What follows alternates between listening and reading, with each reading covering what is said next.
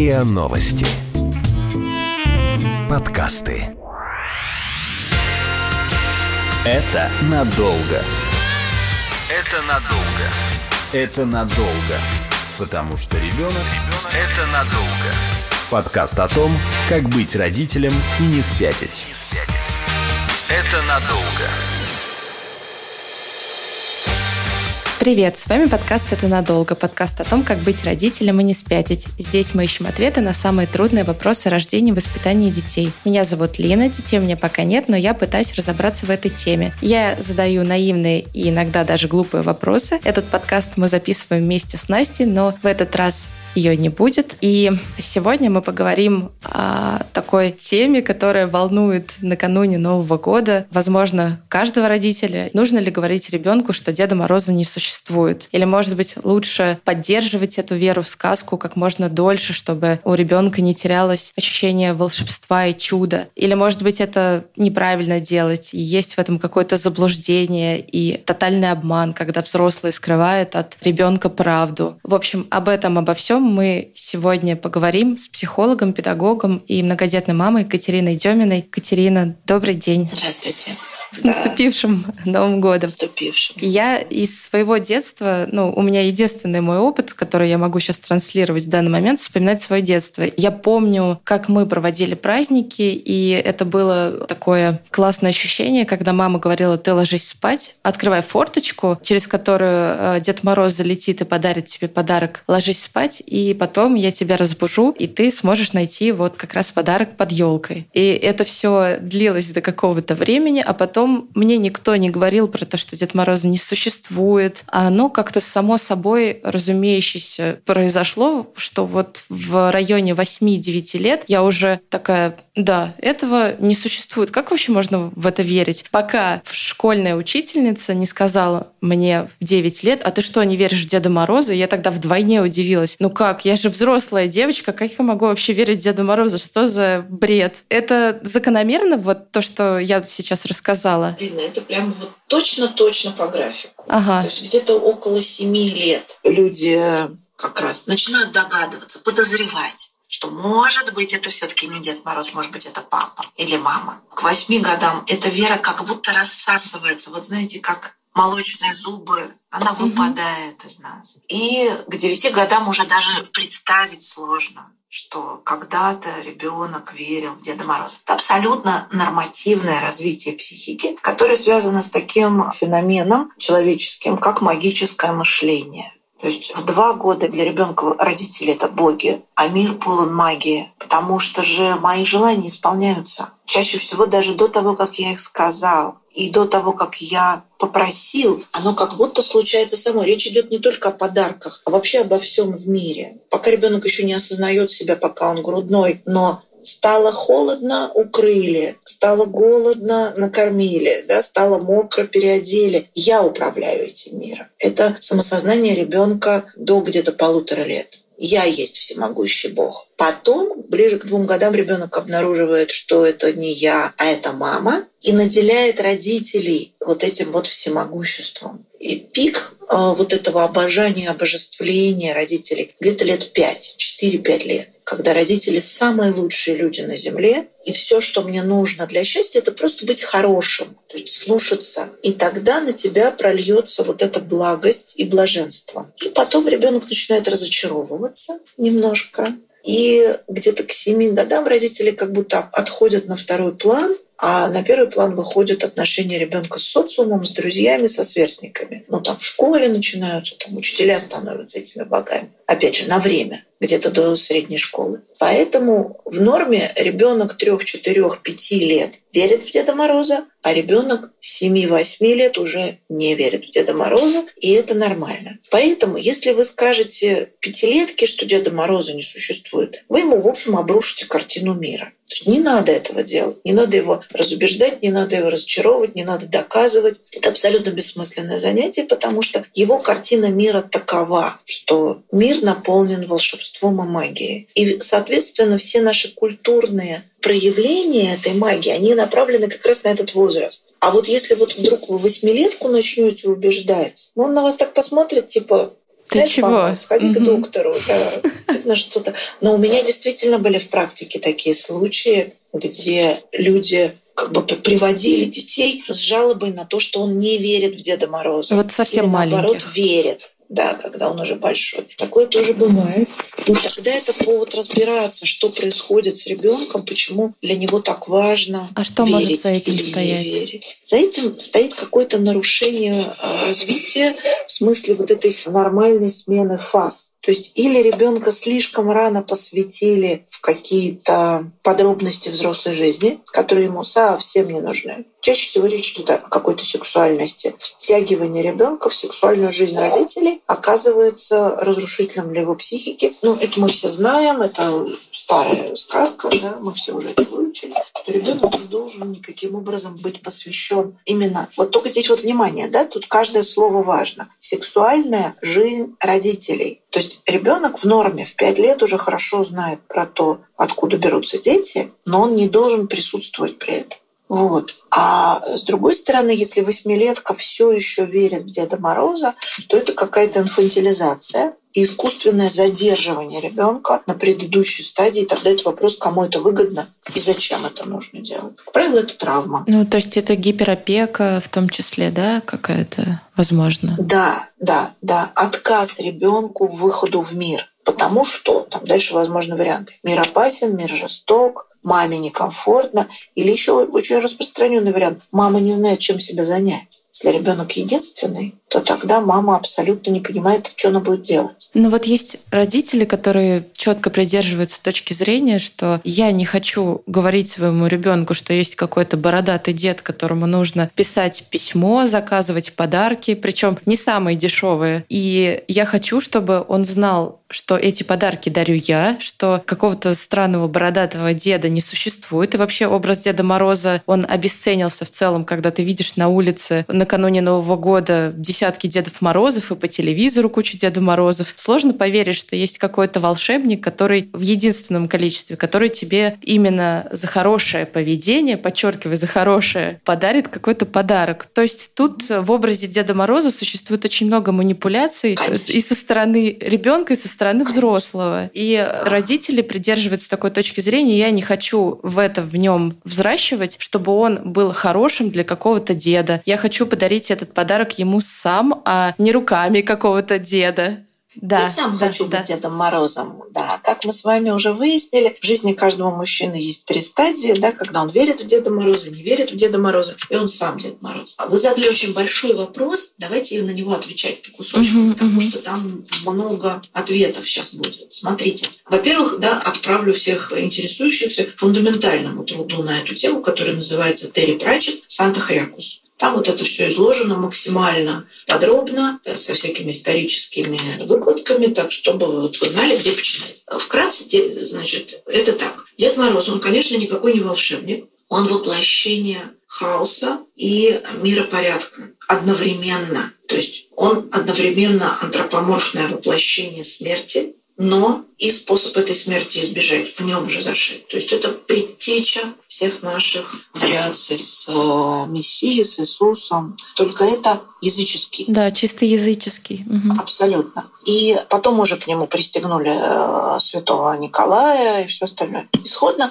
это был праздник, что мы пережили половину зимы. Да, и праздновался он после зимнего солнцестояния, когда понятно, что половина зимы миновала, и у нас есть хотя бы 50% шанс дожить до весны. И первые подарки это были просто что-то съестное. Потом, когда э, христианство уже захватило Европу достаточно полно, туда стали приплетаться моральные требования. Да, что такое быть хорошим? Это соблюдать заповеди. Соблюдаешь заповеди, хороший мальчик, вот тебе яблоко. Не соблюдаешь заповедь, вот тебе кусок угля и розги. Ну, потому что другого способа принудить детей, ну и вообще людей соблюдению каких-то правил, кроме насилия, не было. Подарки появились еще позже. То есть сначала был только кнут, потом появился пряник. И это было понятно, потому что если ты не соблюдаешь правила выживания своего рода, ты ставишь под угрозу выживание своей семьи. Да, если ты выскакиваешь на улицу, не затворив дверь, например, ты выстуживаешь избу. Или там, если ты раньше времени закроешь этот вьюшку в трубе, то погибнет вся семья. Поэтому соблюдение каждого из этих правил, оно жизненно важно. Вот. То есть что мы должны отсюда понять? Что вознаграждение появилось позже, а мораль еще позже. Угу. То есть это вот то, что касается истории вопроса. А, наверное, надо сказать немножко про подарки. Вот эта вот идея писать письма Деду Морозу, чтобы получить какую-то определенную дорогую вещь, это традиция вообще очень свежая очень-очень свежая. И ее продвигали просто большие маркетологи. Просто маркетологи. Так же, как с Валентайном. Да. Но это как Кока-Кола да, придумала образ вот этого Санта-Клауса. Да, да, да, да, да, да, да. А это тоже нужно просто понимать, что это такая вот маркетинговая. То есть в моем детстве еще никто не писал никакие письма, а уповали на милость Божию. То есть что-то тебе принесут. Это может быть игрушка, это может быть книжка, это может быть одежда. Но так как дефицит всего, то любой подарок был праздником. Тоже вот то, что сейчас современным детям трудно объяснить, почему сладкие подарки были подарками. Дети, представьте себе, что мы не ели конфеты каждый день. Мы ели конфеты несколько раз в году. Да, мы об этом говорили как раз, раз несколько эпизодов а на, буквально назад. два или три раза в год мы ели сладкое. Да, да, да. Что сладкие плохие зубы. Сладкие подарки это пережитки прошлого. Да, вот. Это вот, это вот то, что касается происхождения подарков. Теперь то, что касается там, чтобы мой ребенок верил в Деда Мороза. Не хочу, чтобы он верил в Деда Мороза. Тут у меня вопрос к этому папе. А что не так с Дедом Морозом? Что ты не хочешь, чтобы ребенок в него верил? У тебя какие-то счеты с ним? Личные счеты. А что у вас с папой? Хотите об этом поговорить? Ну, потому что Дед Мороз — это такой универсальный предок, архипредок, угу. тот, которому подчиняемся мы все. И если папа до сих пор не это разрешил протест? свой... Это протест подростковый, конечно. То есть если папа до, до сих пор не решил, кто имеет над ним власть, то он будет вот так вот из себя меня корежить. Да? А если папа понимает, что это игра, что это детскость, что так надо, да, то он спокойно к этому относится. И еще я думаю, что здесь еще борьба за благодарность. То есть кому ребенок будет благодарен и кого он будет любить. Если взрослый человек здесь чувствует некоторую неустойчивость, да, то есть он не уверен в том, что дети его любят просто так, а чаще всего несмотря ни на что, то он будет конкурировать. Это очень смешно, конечно. С Дедом Морозом. С Дедом Морозом, да. да. Звучит смешно, но на деле любовь. не очень. Особенно я думаю, что молодые отцы этим. Потому что они еще не отделились от собственных родителей. А тут у них уже ребенок. Ну, вот если рано появился, да, чуваку 25 лет, а у него уже четырехлетний ребенок, и он абсолютно не знает, что с ним делать. А это только отцов касается или мам тоже может касаться? Мама никогда не конкурирует с Дедом Морозом это вообще не их тема. Со Снегурочкой еще можно как-то себе вообразить. Но я ни разу в жизни не слышала, чтобы мама сопротивлялась Деду Морозу. Ей бы самой бы кто-нибудь что-нибудь в форточку принес. Это. Это надолго. Это надолго. Подкаст о том, как быть родителем и не спятить. А нужно ли в таком случае как-то отдельно говорить с ребенком, что, дорогой, вот до этого нам подарки приносил Дедушка Мороз, а вот сейчас мы с папой приносим подарки? Или этого не нужно, и это само собой произойдет, как я вот описывала в своей истории? В норме это, конечно, происходит само собой. Причем не потому, что дети там подглядывают, а просто как будто у них внутри перещелкивает что дозревает, да, это, это зрелость. Дозревает некоторая структура, которая может выдержать информацию информацию о том, что мир вообще-то не наполнен магией. Вот то, что сейчас вот недавно. Там, если к тебе в 51 год не пришел Гэндальф с гномами, ну, значит, придется встать и найти какую-то работу. Я до сих пор жду письмо из Хогвартса. Да-да-да. Вот в норме как бы в 7 лет уже люди догадываются, что именно вот магии не существует. И на место магии приходят отношения, забота друг о друге. И тогда ты ценишь, что мама угадала, или папа угадал. Для меня, например, было когда-то невероятным просто открытием, что дедушка с бабушкой не угадывают, что мне подарить на день рождения, а записывают. Просто в течение всего года бабушка записывает за каждым из внуков, которых было много, кто что говорит, кто про что мечтает. Мы же делились. И она просто записывала. Я, я нашла эту книжечку. Ух ты! Вот. Понимаете? И вот это вот открытие, что... И вот, наверное, с этого момента начинается становление человека как Деда Мороза в будущем. Угу. Потому что когда у тебя появляются дети, ты тоже начинаешь записывать и откладывать. Я, например, начинаю подарки собирать где-то в сентябре. потому что, ну, идешь и вдруг видишь или там слышишь. То, что да? нужно, да? Пусть полежит.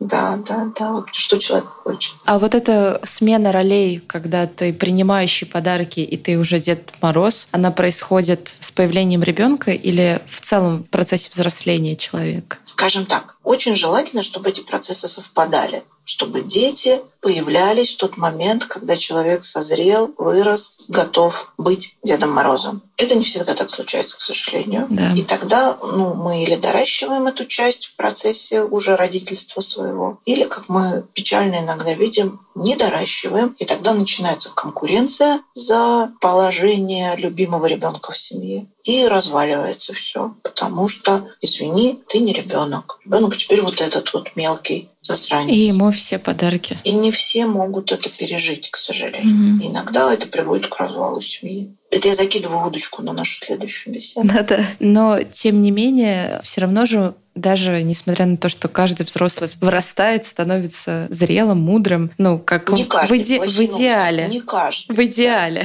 да. в вакууме, как говорится. Было бы хорошо. Да, было бы хорошо. Все равно у нас остается вот эта вера в волшебное и магическое. Я не знаю, как это Наверное, это просто как вера во что-то хорошее, проще описать. Смотрите, опять же, в идеале, то есть так, как это должно быть. Наша вера в магическое потом перерастает в веру в сверхъестественное и становится просто верой в Бога. А дальше мы переходим еще на более следующий этап, очень горький, когда мы во второй половине жизни понимаем, что и этого тоже нет, и дальше живем так, как будто в мире есть только мы.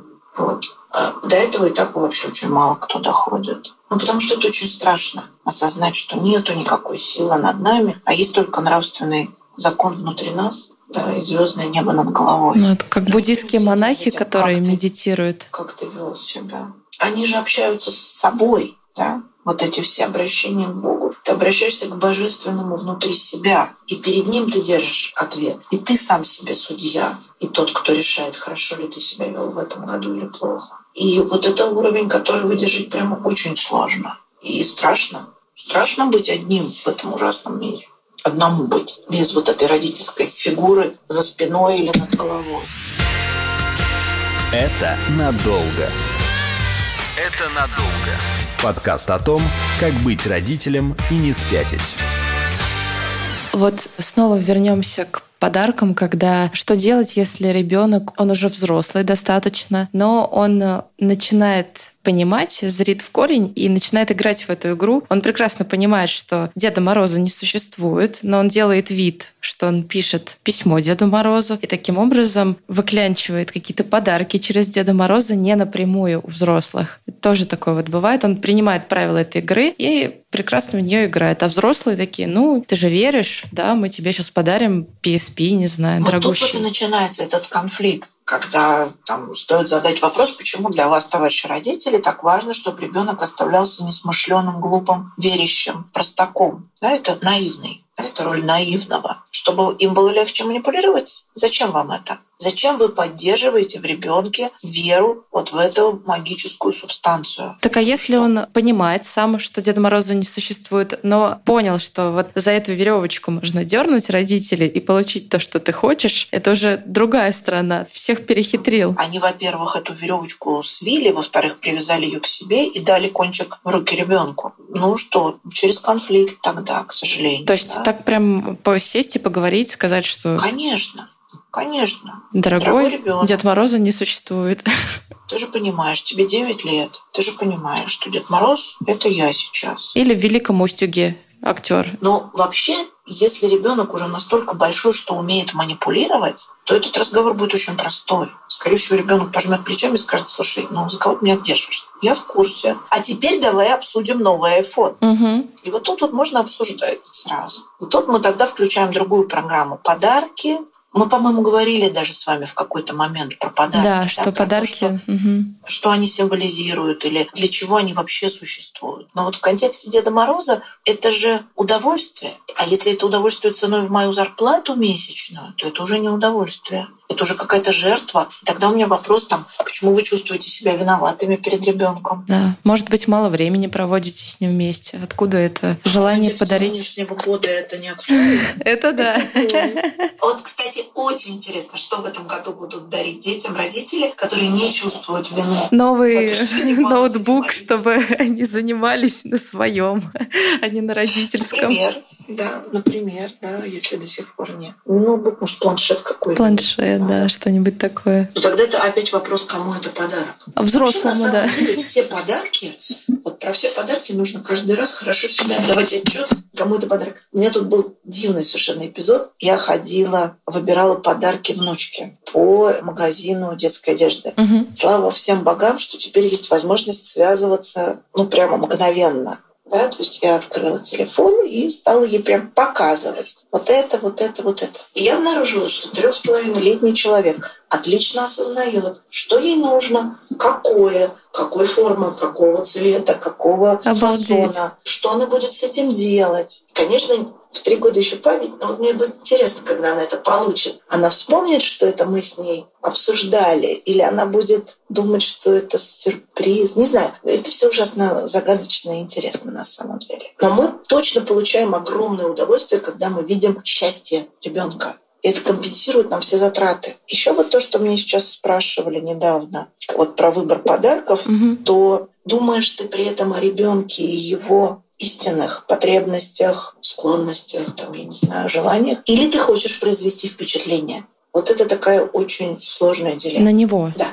То есть стать для него всемогущим. То есть мать-одиночка, которая берет кредит, чтобы купить своему десятилетке iPhone, я боюсь даже представить, какие она внутренние задачи решает. То есть стоимостью там ее три зарплаты или там отказывать себе во всем. Я думаю, что она пытается удержать у себя внутри образ всемогущей матери. И тогда ребенку очень плохо, потому что он уже должен сталкиваться с тем, что родители всего лишь люди. А тоже не все хотят быть всего лишь людьми. Все хотят быть этими супер. Всем хочется быть особенными. Что ж, Я выучила новое слово, меня дети научились селестиан. Селестиан. Селестиан — это вот эти вот божественные, значит. Это из этого, из Стражей Галактики, второй серии. Вообще от детей много узнаешь интересно. Новых слов много знаю.